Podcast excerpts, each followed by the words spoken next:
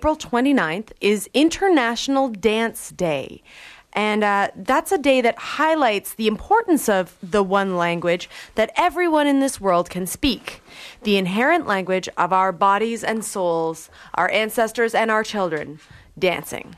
As Akram Khan, the 2009 Dance Day ambassador, said, this day is dedicated to every god, guru, grandparent, and everyone who ever taught or inspired us.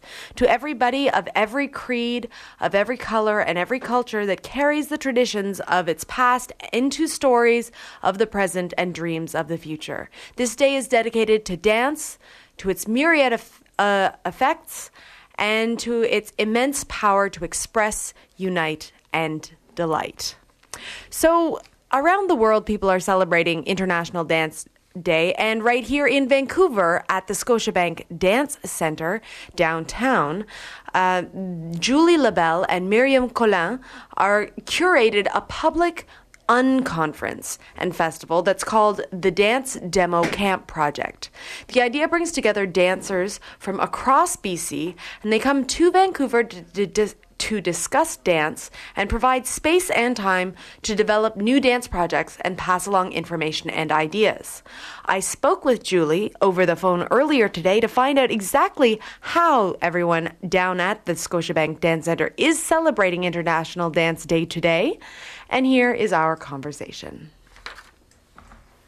Julie Labelle, thank you so much for joining me today. Thank you. No problem. So, can you start off by letting me know what's going on at the Scotiabank Dance Center today? Well, today is International Dance Day, um, and uh, it's celebrated every year, and the Dance Center is always part of it. Uh, to this year, our, one of our projects being selected is called the Dance Demo Camp, but there's also videos being presenting uh, presented in in the dance center, in the lobby, and also in the dancers' lounge on the fifth floor. Um, so there's a, a video, Twisted Moments, mm-hmm. um, being presented in the lobby. Mm-hmm. It's an installation by Marta Carter, and mm-hmm. there's also um, La Douche. Uh, oh no, that's around town actually. Oh. Um, and there's a video being presented by Claire French in the Dancers Lounge. Um, power Powwow Dance Class. Mm-hmm. It's fancy dancers Shama Priya and Yela Carpenter lead an open level class for anyone interested in learning about powwow dance at 5 p.m. Mm. Cool. Um, so you and Miriam Colvin have um, choreographed, have coordinated this dance demo camp. What is the project about? So dance demo camp is an unconference. It's a project based on um, software developer have have uh, worked out this thing before us, way mm-hmm. before us. Um, it's a way to exchange idea in an open environment mm-hmm. uh, without hierarchy, mm-hmm. and uh, also on the day of, on the spot, instead of preparing and creating. Um, so there's an idea and a format, work ideas, mm-hmm. and to feel out what's what's interesting to us mm. right now as a dance community. So that's the idea.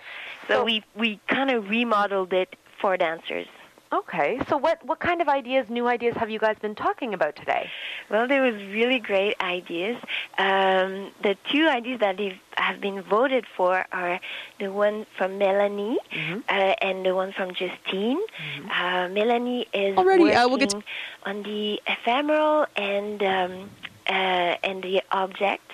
Um, she's interested by uh, the idea that um, the preciousness um, object mm-hmm. and something we forget. So she's taking photos of her process, uh, and she's going to create a dance structure that use memory, using oh. the photos as a score.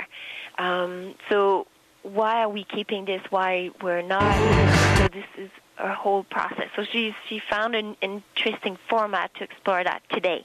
So we'll be presenting that at 4 mm-hmm. And Justine is interested in all the relationship. When we talk to each other as humans, we tend to copy uh, physically what we do, nod, uh, move our shoulders, copy the same stance. Right. So she's interested in that, and that's what they're developing. So they have this all this yawning dance that they do uh-huh. with the uh-huh. audience at the beginning. Oh no! so, and it's it's really interesting because we get caught into it, like it's overwhelming. Mm, it's contagious. Yes, completely. So it's really, really fun. So, yeah. So uh, after we did select the ideas, we uh, we split the group and we're just working this out for two hours and Mm-hmm. then presenting it for whatever we have uh, found out during the day. That's really exciting. And this is the first time a conference like this has happened in I dance. think so.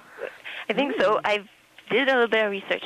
In Vancouver, though, it happened in art Mhm. uh, with the New Form Festival um, at Emily Carr's Right. for three years. And uh, but in art, like you can bring things, you can show video, you can show art. You, it's more about talking and viewing or hearing Right. for dancers it's not working so well so we had to switch it around so we could actually physically do it Mm-hmm. Mm, it's a new model for expanding new ideas in a supportive engaged group of dance artists That's amazing. Um, so, how about you, Julie? How did you, how did you get involved in dance from the beginning? in dance uh well i did um been dancing a long time and Ah. i did a um a bachelor arts degree Mhm. at l'université du québec à montréal Mhm. i graduated in 98 so i've been around for um, a bit over 10 years Right. and I do lots of community dance. Mhm. Uh, do projects like the mobile clubbing around Vancouver, Mm-hmm. and I do. Um, I find I, I'm interested in finding formats for and platform for exchanging dance ideas or dance as I understand it, it is. Hmm. And how did you get hooked up with uh, Miriam Colvin? Miriam, Miriam is a fr- old friend of mine. Mhm. She's I met her when she was staying in Minneapolis. Okay. and she's a American dance artist, but now living in Smithers, northern BC. Aha. and she's developing dance, community dance, uh, very working really, really hard over in Smithers. So she, uh, thanks to Made in BC in the Dance Center, they brought her back here in Vancouver for uh, so we can work together on implementing, developing this idea of the dance demo camp today. So yeah, I'm really fortunate. and do you think that this is going to be an event that happens every year on International Dance Day from now on? Well, right now it's a prototype, Mm-hmm. and people are kind consultants. Uh, participants are like really consultants. Will they'll let us know by the end of the day. Is this a good idea? Should we do this again? Right. you know? and uh, is it valu- valuable? We think that it is, but we're not sure. Uh, we would like to develop a better version for Dance in Vancouver, which is an event that happened in November through the Dance Center, where presenters come into town to get to know uh, different companies, different artists here in Vancouver. So it might be a really good way to present younger dancers or choreographer that didn't get in Dance in Vancouver, the big platform. Mhm. So, so we we think that might be a, a good tool for for doing that and starting discussions between artists and and um, and presenters before there's even a product Yeah. uh, in in the in the going. So. So if people want to come out and see see something tonight, I know you said that Melanie's presentation is going on at four, Yes, it's it's all at four o'clock and this then afternoon. Yeah. there's something else at five, and this is Mm. Oh, at five o'clock it's another the class. It's a dance class, so Oh, we will be over by five o'clock. okay. Mm. But is there anything on this evening? Like if people want to get out tonight and uh, go either go dancing or support International Dance Day somehow, what would you suggest they do? Mm.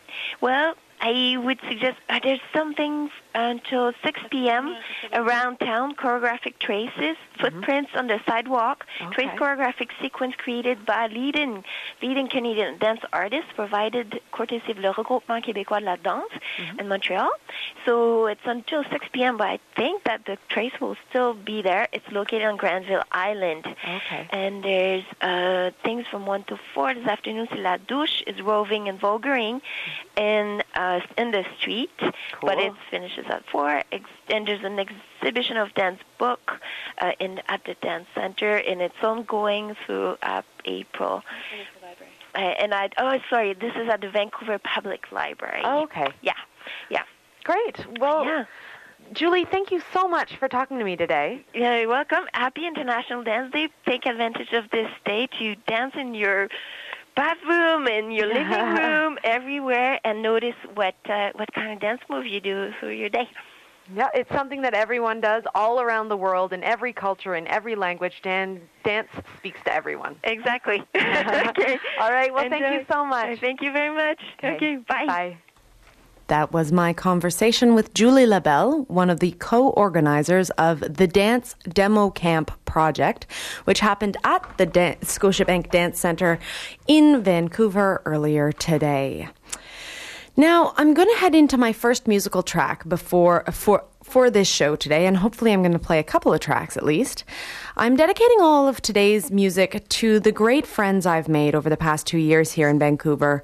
School has come to an end for the year, and uh, leases are ending on Friday. And a lot of the graduates of UBC's programs, the master's programs, etc., and the undergraduate programs, will be highly, hightailing it out of the city to begin their summer plans.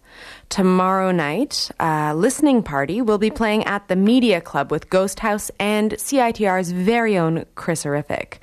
So I've, for my first dedication of friends who are going far away, Here's a track off their latest disc, Who We Are Missing. This is Before the Night by Listening Party on CITR 101.9 FM.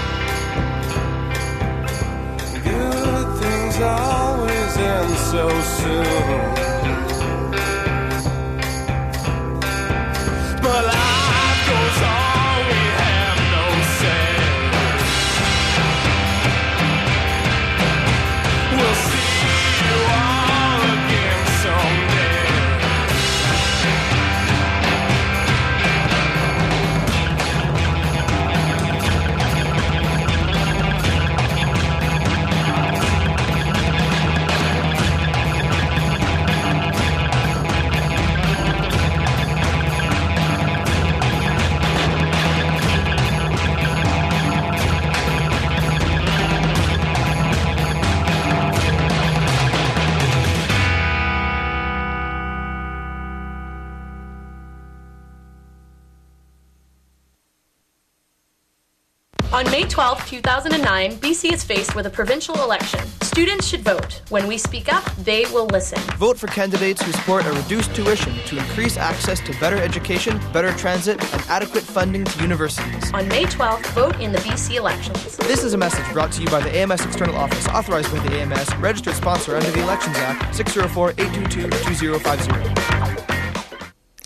Welcome back to the arts on CITR 101.9 FM. I'm Tracy Fuller, and to cap off my coverage of International Dance Day 2009, which is in fact today, April 29th, I've got two dance reviews from my fabulous arts critic, Melanie Kuxdorf. Melanie and I attended two dance shows this past weekend. The first was the Hubbard Street Dance Company from Chicago, and they performed at the Vancouver Playhouse. And the second was Edam's new show called Repose, which is now on at the Western Front. Here are Melanie's reviews. I'm going to take you back to the weekend where I saw two different shows on two different nights. And let's do a bit of a comparative essay, shall we? And dare to compare. So on Friday night, I was at another one of those DanceHouse productions, the production company that is bringing in acts from all over the world. High level dancing, amazing shows. Basically, if it's DanceHouse, you should just go.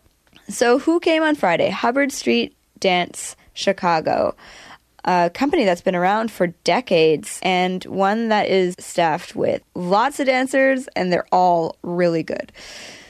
And then on Saturday night, also good dancers, but completely different. Not so much about traditional dance technique.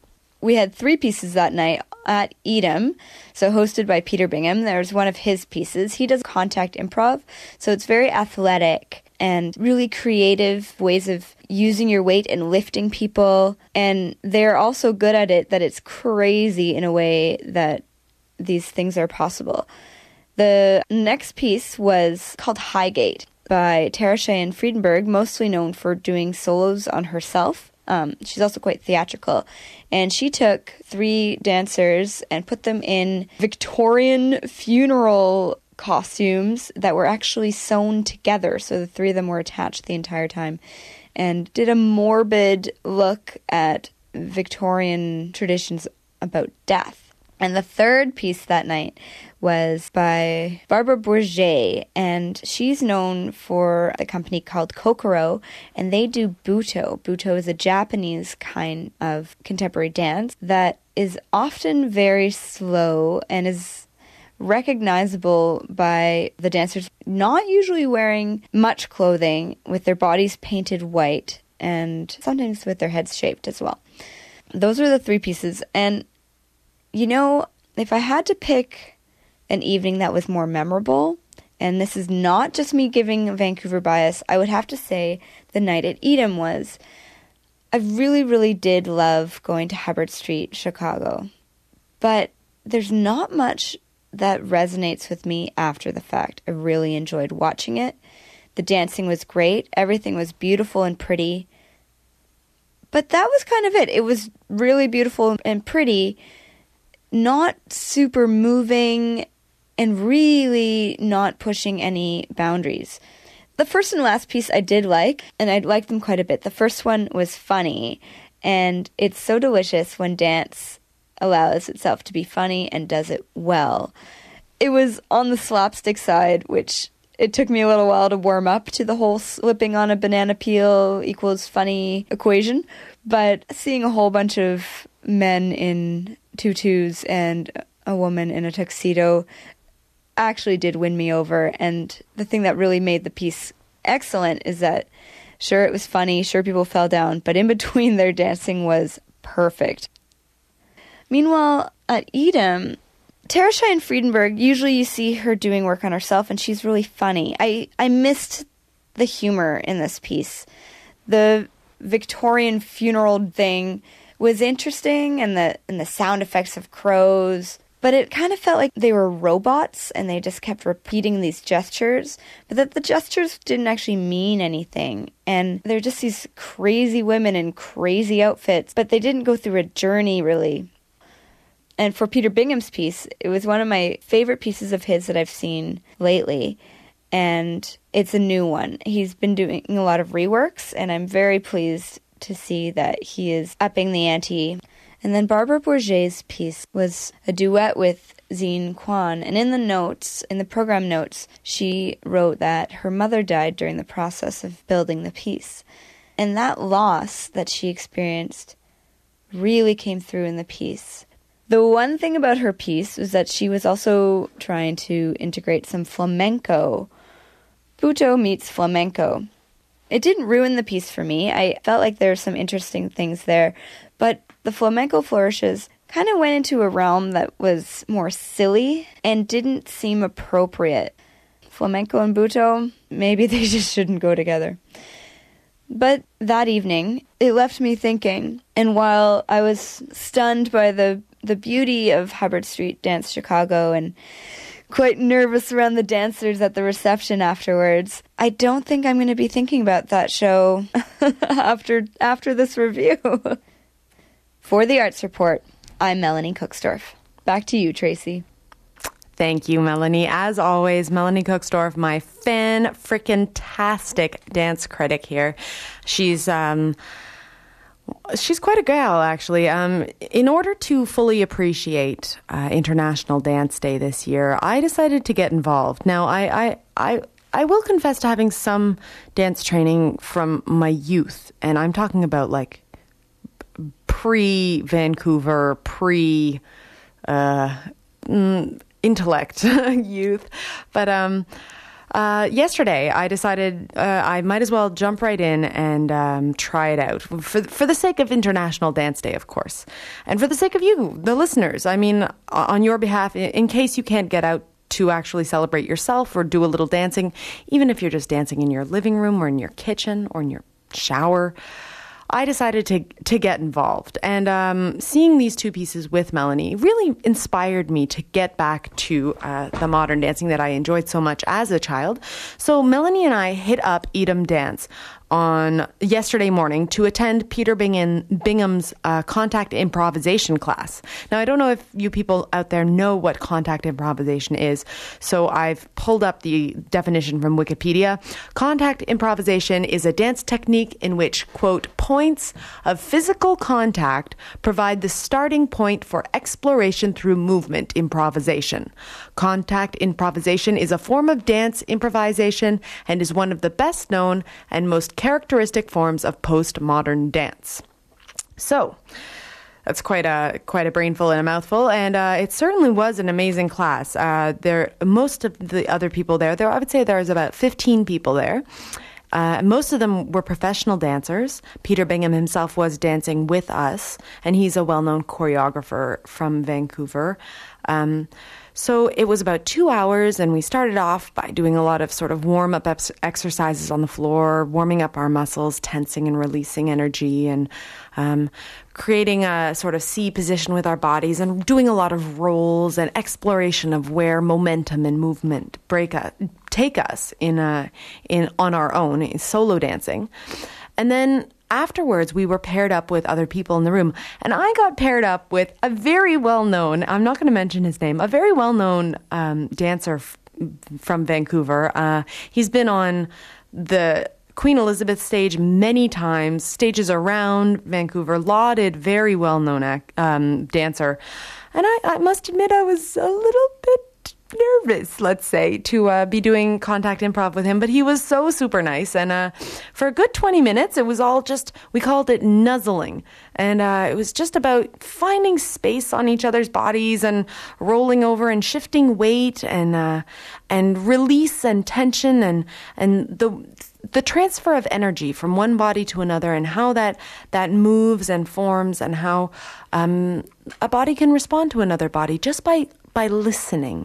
And I know that may not sound intuitive, but when you're just touching another person in in a form of movement that's not mm, structured or uh, intended, when you're just following the flow of where where energy is leading you and what what connects to what following uh, the the lines of your body. It's an amazing uh, journey. Um, I can't say I'm very good at it yet. I'm still I still think way too much. I, I am worried about you know oh God where's my hand going and oh my ah I'm uh, carrying him now on my back and oh no I'm flying off of his back and ah. Um, but it was super fun and I really enjoyed it. And then at the end of the class, there was a big, um, a big improvisation where there were three different groups of two people and, uh, and people ch- sort of swap in and, and do a lot of contact improv, just dancing with each other, and then another person will come in and it'll be a three three people dancing together, and then the first person will leave, and then the second and third, and then a fourth person will come and the second person will leave. It was just a great experience. And these classes are open to anyone. If you're interested in attending any of these contact improv classes, just head down to the Western Front, um, uh, to the Edam uh, location. I'm sure uh, if you don't know where that is, it's uh, right near Main and uh, Broadway, just off of. Oh, I'm forgetting the address now. I could look it up on the uh, on the website, but but yes, uh, you can attend these classes for $10 at 10 a.m. Monday through Friday at the Western Front, Edam, Peter Bingham. Check it out. And tonight, try and celebrate uh, International Dance Day in whatever way you can. It's a great day. Dancing is part of humans, the hum- the wonder that is human society and uh, artistry. So uh, express yourself. Uh, Whitney Houston, so she did. Bobby Brown may not have been the best uh, dancing partner, but but she wanted to dance with somebody, so she did. And I encourage you to, everyone out there as well. All right, now for another musical selection. Brantford's boisterous band of busybodies, Ohbijou, are hitting the stage tonight at the Biltmore for a sold out concert alongside Blast Brasstronaut. Sorry. Um, and uh, to continue with my mu- musical dedications to friends who have who have left or are leaving Vancouver for opportunities abroad, this track is dedicated to my absentee roommate Francis, who is currently touring around Bosnia and Eastern Europe in search of story ideas. So here's hoping he comes home safe and sound, Francis. This track is called St. Francis. It's by Ohbijou on CITR 101.9 FM.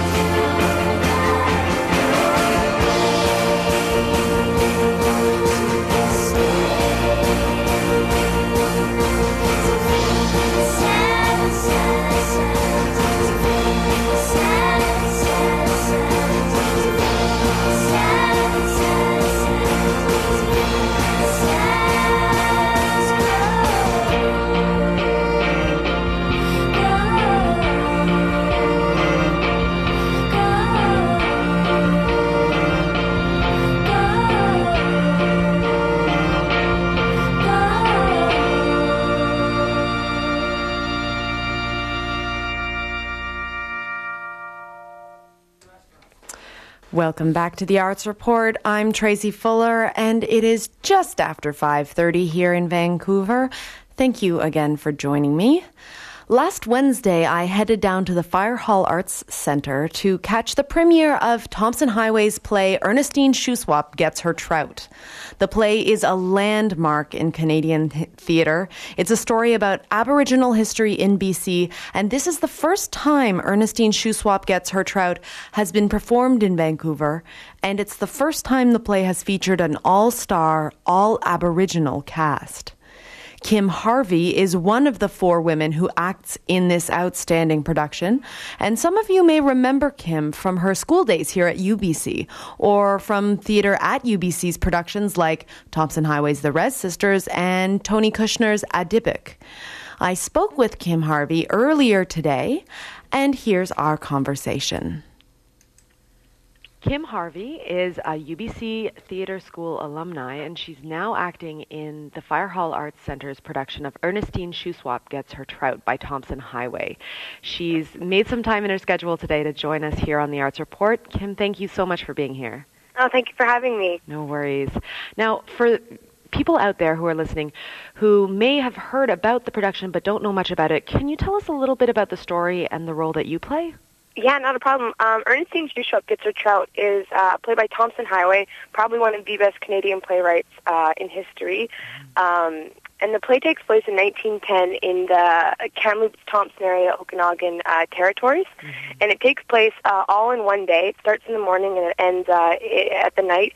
And it's about um, in 1910 when uh, the chiefs came together when uh, the Prime Minister Sir Wilfrid Laurier was coming to sign what is now called the Laurier Memorial, mm-hmm. which actually ended up being uh, the chiefs unknowingly and really confused about signing away their rights to fish hunt uh, to their land and basically the conglomerate of making the reserves in this area. Mm. And it uh, combines four women, and it's all from the women's perspective of what's going on in the day, what needs to be done, who is this, as we call it in the play, the great big kahuna of Canada, right. and what's going to happen to the women and the people of this area. So um, it deals with these four women's uh, stories about how they're dealing with it and the, the, the dynamics between them. And the character I play is Delilah Rose uh, Johnson, who um, is 21 years old and she's three months pregnant, and she's actually the first Indian girl in this area, the Thompson River Valley, to marry a white man. Mm-hmm. Um, so she's kind of stuck in between a rock and a hard place because she's having to decide whether she needs to agree with her people and go with that, or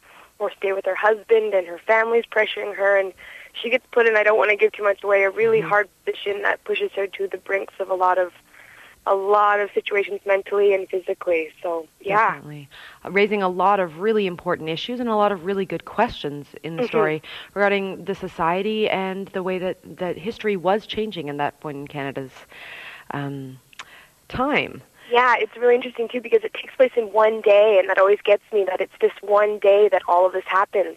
So to see the women, and you really, as an audience member, to go through this journey of what was that day like? And it's always like, man, man alive. It's really, it's really interesting to play that day out. Mm-hmm. And it's also incredibly interesting because in the history books, I mean, a lot of men's history is recorded, but we don't necessarily hear the women's side. And there weren't women sitting at this uh, round table with a great big kahuna, and and yeah, that's exactly. not the story that that or the broader story, which has to do with the food and the land and the way of life, which I think the play really brings forward.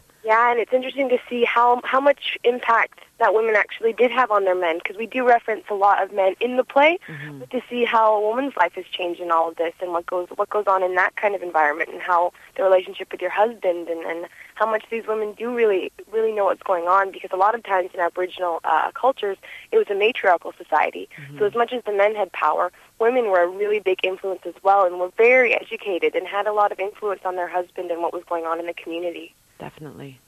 I think stepping back for a moment, when you when people think of Tomson Highway's career, a lot of people are more familiar with his earlier plays like um, Dry Lips Ought to Move to Kapuskasing and The Rez Sisters, which played here at UBC last year, and which you you were a part of that yeah. um, cast. I, I have to ask what it what it must be like for you um, being here in this next step of Tomson Highway's career, but going from the Rez Sisters, which is also a very uh, matriarchal women's perspective play, to this play. What, what's yeah. it been like for you?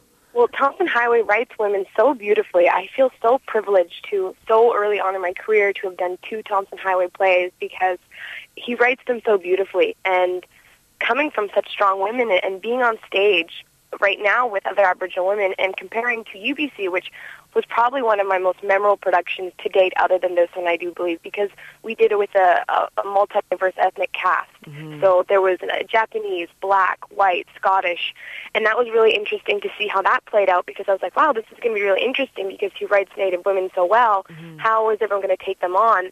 And then coming into this one and seeing, wow, this we missed some stuff, but in the other production we had more because of the diversity, but in playing these two characters, Marie-Adele, the character I played, and Delilah Rose, because Tomson writes musically. He'll mm. score a piece and then he'll put the characters to those notes. Mm. So if you do your homework and you find out what note you're playing, you'll find your rhythm and you'll find out how you fit in the play. And Marie-Adele and Delilah are actually quite similar in notes. Mm. He kind of parallels a lot of characters with just different situations and different stories. So it was kind of funny when I got Delilah because I was thinking, mm-hmm. wow, they're really similar. But again, I just felt so privileged to play them. I just I can't say enough about Tomson, and I can't say enough about the opportunities that the courage that UBC had to put out Rez Sisters. Mm-hmm. One, Jerry Wasserman was so courageous in doing that, and he felt so compelled to do that. And then for the Fire Hall to do a play, uh, like you were saying, one of his more recent ones, um, to do that and, and give me the opportunity as such a young actor is not even well, about a year out of school now. So.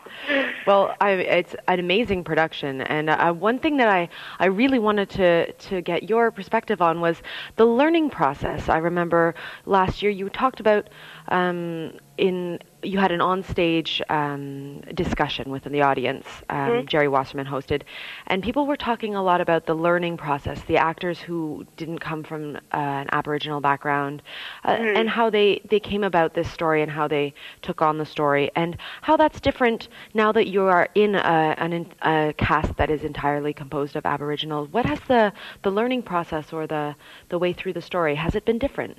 Um, it's been extremely different. Um, the thing about this play that I was really excited about is that this is the first time it's been done in Vancouver, mm-hmm. and this is actually the first time this play has been done with an all Aboriginal cast. The last time it was done, uh, they cast some non uh, some non natives as well. Really? So I was really excited to say that this is like the Canadian premiere of full cast of Aboriginal women. So that again alone, I feel really privileged to be a part of. Mm-hmm. But um, excuse me, working with Tantoo Cardinal, who's like a legend. When I, I heard gonna... that she, when she was in, when I heard she was in this, I was like, the first day, I was like, it's so nice to meet you, and then I had to get over that because I was like, the work needs to be done. But mm-hmm. the process, the way Aboriginals learn, it's very different, and which is why I kind of, it's interesting with education because this type of structural education was put on Aboriginals, but we learn differently. It's mm-hmm. very sensory, it's very listening, and I found myself being so eager and talking so much and asking questions when I'd look around and everyone was just sitting in thought and letting the story just be absorbed into them. And instead of rambling on for a couple minutes about stuff and ideas, in two minutes we'd all be at the same idea just by looking at each other and listening and going back to the script. So it was really a beautiful process. And having Tantoo and Lorne Cardinal and Tracy and Helamia, these, because I think the closest in age to me is 10 years. So I was really young and I was really listening. I said, you know what, Kim, go into this process and absorb, absorb, absorb, because mm-hmm. these people know a lot, and they were so giving, and there were a lot of questions I had, especially because it being a period piece, mm-hmm. about how uh, religion was such an influence and how I didn't really understand how that could be so important, and the stories that were and the anecdotes that they gave to me to say, I think this is where you're at. Mm-hmm. I'm going to tell you a story and then come into the scene. Mm-hmm. And I was like, oh, so it was a lot of light bulb moments, but a lot of just being really respectful and listening to the story and to the other actors and and because we had we had a trouble in the just getting the rhythm mm-hmm. when Tantoo starts speaking you just you feel it she sat she talks like she's she's in a river and you just you get that beat going and then she just carries the play along and mm. To work with her and to find that rhythm and you can feel it. You can feel the energy. It's been very a visceral experience. Definitely, I, I can't help but think about the the cultural inheritance uh, for both the audience and for you guys within as the actors in the play. I mean, the story, um, the play itself is trying to uh, recall a period of history that was neglected, I think, um, by a lot of people, and the, its importance, and just seeing the generations being this story being passed down to generations of audiences, as well as through your the play of Tantoo Cardinal and of all the all of you you guys informing each other and. Um, learning from that and from the play as well. It's just it's a really special performance. It's difficult to to characterize it until people go out there and see Yeah, it. It's, the, it's that it's that verbal communication. It's that that age old Aboriginals told stories verbally, and we all sat there and listened. And I think that's what really hit me about acting is that Act One is not as necessarily physical action driven, but it's the stories, it's, it's the mm-hmm. words. And last night it was so cool. We had a blind man come in, and I was like, oh wow, that's really interesting. And we had a really great show, a really great audience, and the first person to stand up for our curtain call was the blind man Oh wow! he had just like and he had, he just had such a connection to the story and he heard it and I think that's that's true to Tomson's ability to really tell a story. Yeah. So that was really exciting. Amazing. Have have you have has your family had a chance to come and see the production yet? They haven't actually. They're coming on Friday, but my Oh. parents are of the the house of because they were part of like the horrendousness of uh what happened with residential schools and acting and they mm-hmm. were really hard workers and they left. They kind of feel like acting is very frivolous. Hmm. But I did a pro- I did a production at Presentation House, and they thought, okay. And then they heard that I was doing this, and it's like, okay. So I imagine in about ten years they're really going to support me what I'm doing and stuff. But they're excited. I said, you know what? I, I told my family, "Y- you're going to get this. This is our people. You see, you hear it, and you feel it, and you feel at mm. home when you're in the audience. And, and I feel like when people of other diversity that are coming too, they feel that as well. They say, wow, this is a story I really am happy that I heard. Absolutely. And uh, mm-hmm. is do you know if Tomson Highway will be coming? I'm not sure if he is. That man is always busy playing the piano on the Mediterranean true. Sea. He's got. Well, last year he was, I believe, he was in South America when the rest. Yeah, the he, stage. he's always out doing his thing. Which you know what? Mm. Props to him. Yeah. He's living a beautiful life, and he deserves it. definitely. Uh, the the last thing I wanted to ask about was definitely how this is. Uh, previous uh, Tomson Highway plays were set closer to his home in northern Ontario and uh, are set in a very different landscape. But this one actually takes place in Vancouver's own backyard. And Yeah. and how does how has that resonated with you and with audiences bringing this story to the stage for the first time in Vancouver as an Yeah. all Aboriginal cast? when you reference things like eating salmon like the rest of us and here in BC and we mentioned Victoria, people automatically have that kind of visceral connection to home. Like, wow, this is not Toronto, this is not Ottawa, this is right here. So it's kind of been fun to see what kind of perks up the audience when we talk about that. And for me personally, I'm actually part Okanagan. So it's been such an honor to play in part of my territory, Yeah. being like this story happened here, and I got to learn so much about my actual background, and and knowing people go to the Shuswap, uh, Okanagan, you know, they go to those areas, they drive through during the summer, saying, you know what, next time you drive through, remember the story, mm-hmm. and I think it really has an impact on people, and the fact that yeah, it's Tomson wrote this out of his own territory, and and he's paying homage to what actually happened here, and I think people really enjoy that. It makes them feel like they're a little bit more connected and, and have a little bit more understanding of, of what actually happened in his province. Definitely. So the run has been extended to May 9th, and you are Yeah. Mm-hmm. getting packed houses and standing ovations almost every night. I'm so excited. I'm having so much fun. Can- Is there anything on your kid that could top this? I mean, on your horizon, what's I- next? How can I you go? Really, I, I can't. You know what? I could die a happy girl saying we're content to doing a Tomson Highway play. You know what? I just there's a lot of it. It's give it it's a total confidence booster, but it's also when we give our, our pre-show hugs and we say good luck. I feel like wow. I just am so lucky. So I don't know what's next. We'll see. Generals are happening, and you never know when the city's going to do more Aboriginal content. But I'd love to do non-Aboriginal content. But for some reason, when you do something like this, like I said, Rez Sisters, it just it hits you in a way that your heart just feels like this is important. What I'm doing is important. Actor or non-actor, this is a good story. So Absolutely. And uh, from the audience's perspective, watching it is just a moving experience. Kim, you're just amazing on stage with all those other heavyweight actors. I mean, people who who are who have been in the public eye for a long time. You guys hold your own. Each woman on stage, all four of you, are Thank you so balancing this play so beautifully and I really would encourage everyone to get out. So Yeah. best of luck with the rest of the run. Thank Perfect. you Thank you again so for much. joining me. thanks, Tracy. Thank you for having me. Ernestine Shuswap gets her trout, featuring Tantoo Cardinal, Tracey Nepinak, Quelemia Sparrow, and of course the wonderful UBC alumni Kim Harvey, directed by Lorne Cardinal, is on stage at the Firehall Arts Center until May 9th, so get your tickets while you still can. Back to music. Two of Canada's indie musical heavyweights are coming to Vancouver this weekend. The Constantines and the Weakerthans will play two sold out shows at the Commodore Ballroom this Friday and Saturday night. I must begin with a track dedicated to my CBC radio loving partner in crime, Amy Hadley, who will be returning to her home in Thunder Bay, Ontario later on next week. Uh, she'll be returning to actually begin work at the Mother Corporation. She completed an amazing thesis in journalism on green marketing in the media. She's a brilliant and beautiful and talented woman who I'm going to miss terribly when she's gone. I'm also going to miss her cat, Haiku. So here's the Weakerthans with Virtue the Cat explains her departure on CITR 101.9 FM.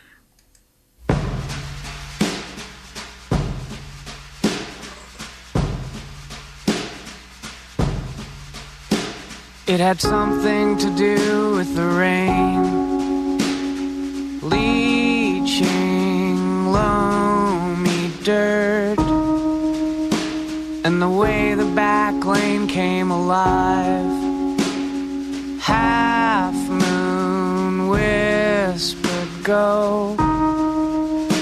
For a while I heard you missing steps in the street and your anger pleading in an uncertain key. Singing the sound that you found for me. When the winter took the tips of my ears found this noisy home pigeons and places to hide. And when the voices die, I emerge to watch abandoned machines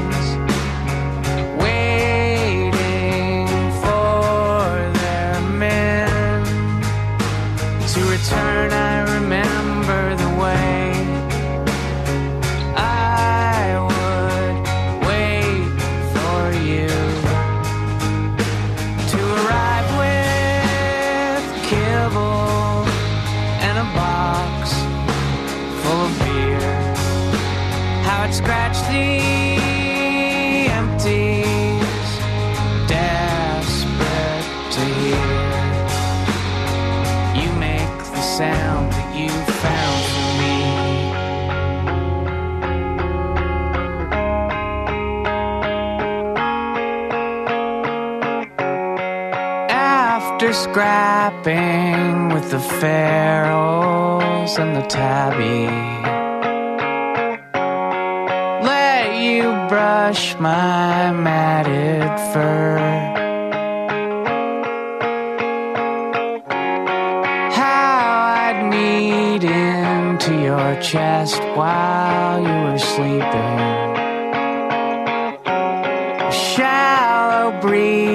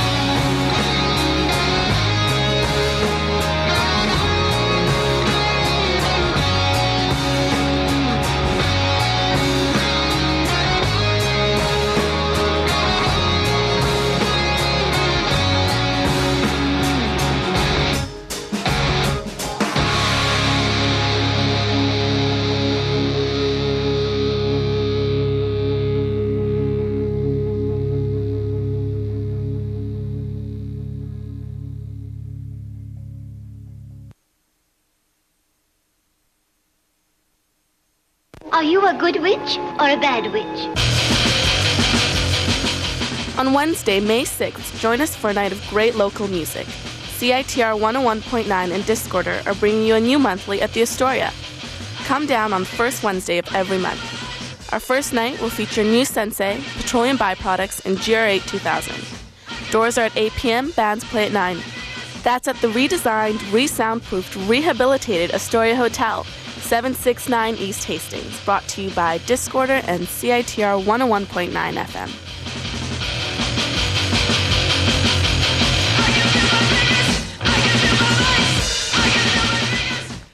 Welcome back to the Arts Report on CITR 101.9 FM. My name is Tracy Fuller, and joining me in the CITR studio right now is Jordie Yow. Hi, Tracy. Hi, Jordie. Move a little bit closer.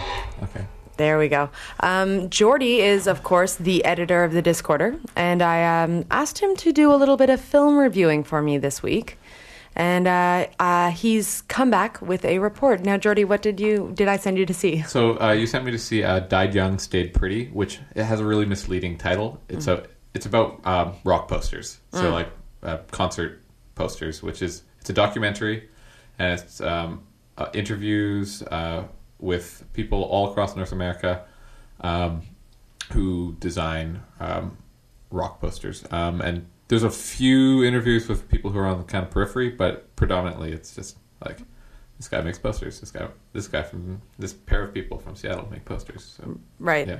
So it's following like this cultural trend of of we're not talking about the kind of posters that just feature a picture of the band and no, like no, no. Dates about or names. it's about the events. Right. Like so, it's not about like posters that like you can buy at um, Imaginus or wherever you buy your Mhm. wherever you buy your posters. Zellers. it's not like one that just says like Boy George. Right. And then you put it on your wall. It's stuff that pe- like bands pay for to promote their concerts. Mhm.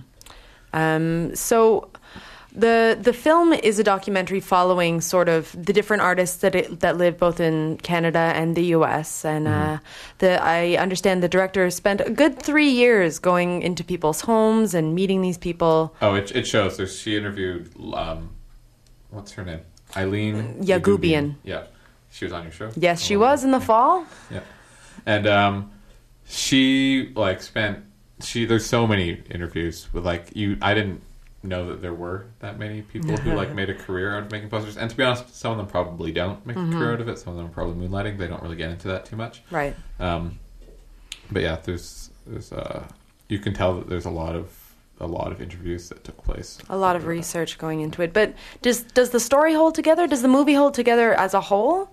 Um, it does. it it's really good for like 45 minutes when you can still sort of be like amazed just by like all the posters and like all how interesting the people are, but it kind of fell apart towards the end in that there's no real there's no, no real structure to the Mm. film. It's just sort of like a series of how do I write it? Abstract meanderings connecting a bunch of interviews. Which, Ah. it- like it's they're interesting. They're really interesting people, and the subjects is the subject is really interesting. If you like posters, Right.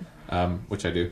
Mhm. Um, but if you, but if you want like some analysis or like some sort of Mhm. insights into it, aside from like what you're gonna get just from like seeing a bunch of like interesting people talk, Mhm. then you're not gonna get it. Out yeah of that movie. before when we were talking about it before you said that there's a lot of like little links someone will mention george bush and then Yeah. we'll go to another artist who mentions george bush but the links between the artists and connecting the dots throughout the plot to be to, like to be honest, I don't think that it was really well thought out about how she would structure it. I just Mm. it sort of seems like in the, on the editing room floor, it was just sort of like editing, and then like started with one thing, and then it just sort of Mhm. found a connection to the next. Like as soon as you could find an interesting connection to the next thing, that would sort of be where I would jump in, and then it wasn't really. yeah i i wonder sometimes about documentary films because there's so many like little niche projects and Mhm. cool things out there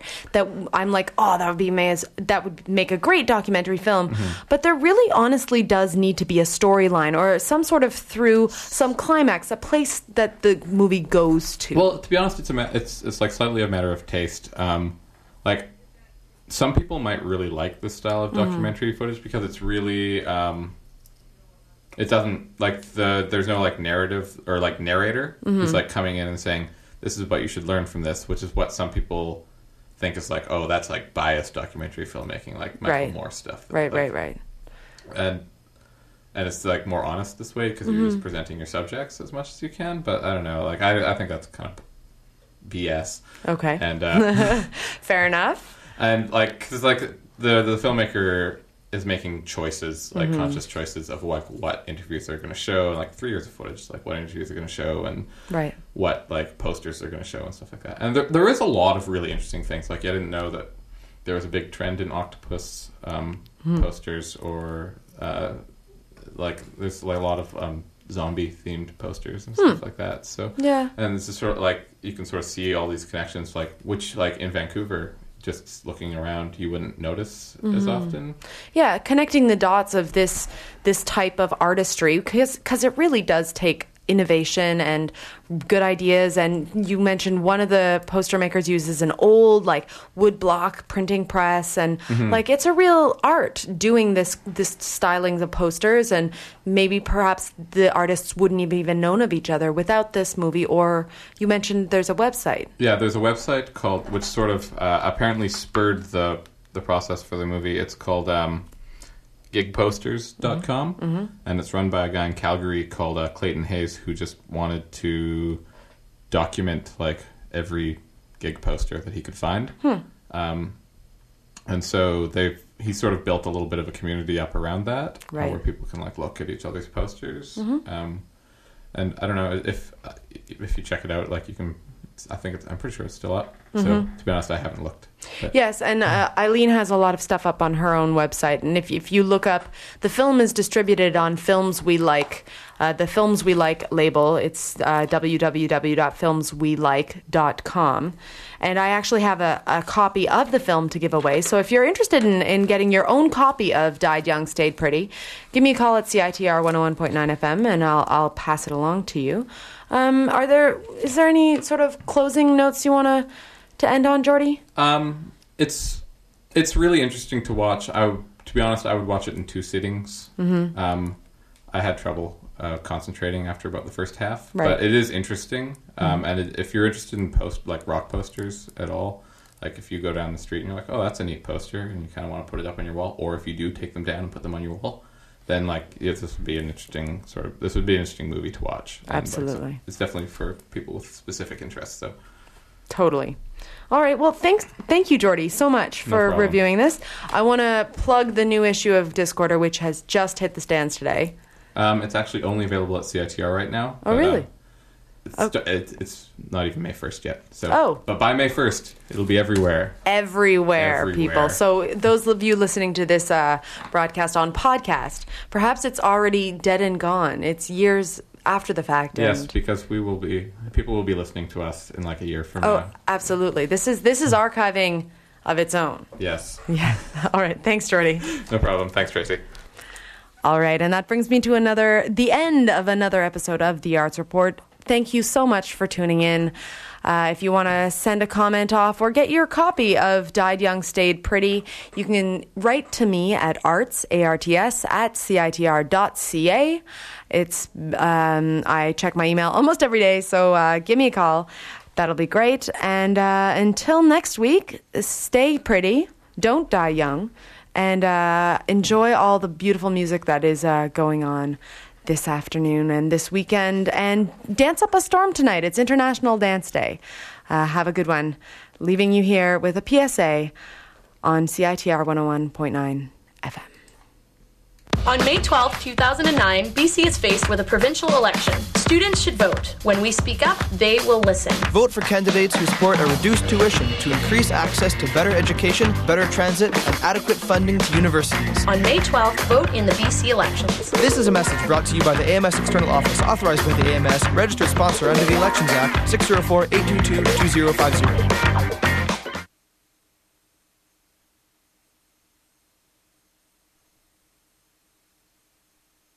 Are you a good witch or a bad witch? On Wednesday, May 6th, join us for a night of great local music. CITR 101.9 and Discorder are bringing you a new monthly at the Astoria. Come down on the first Wednesday of every month.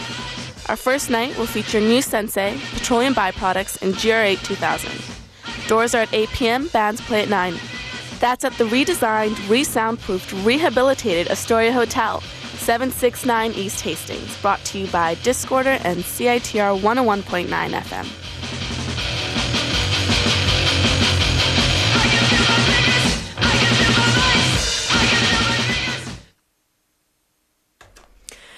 Rifts from Riffs by Dennis Lee.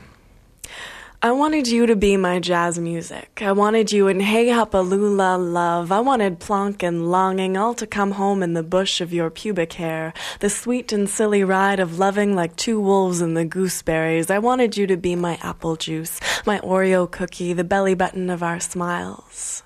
But you didn't want to play. So soon attuned to ecstasy. For a poet, it's the hundred yard dash to love, oh God, or heartbreak. And now I am the flakes off your skin that get success on a good day when they manage to stick to your sweater.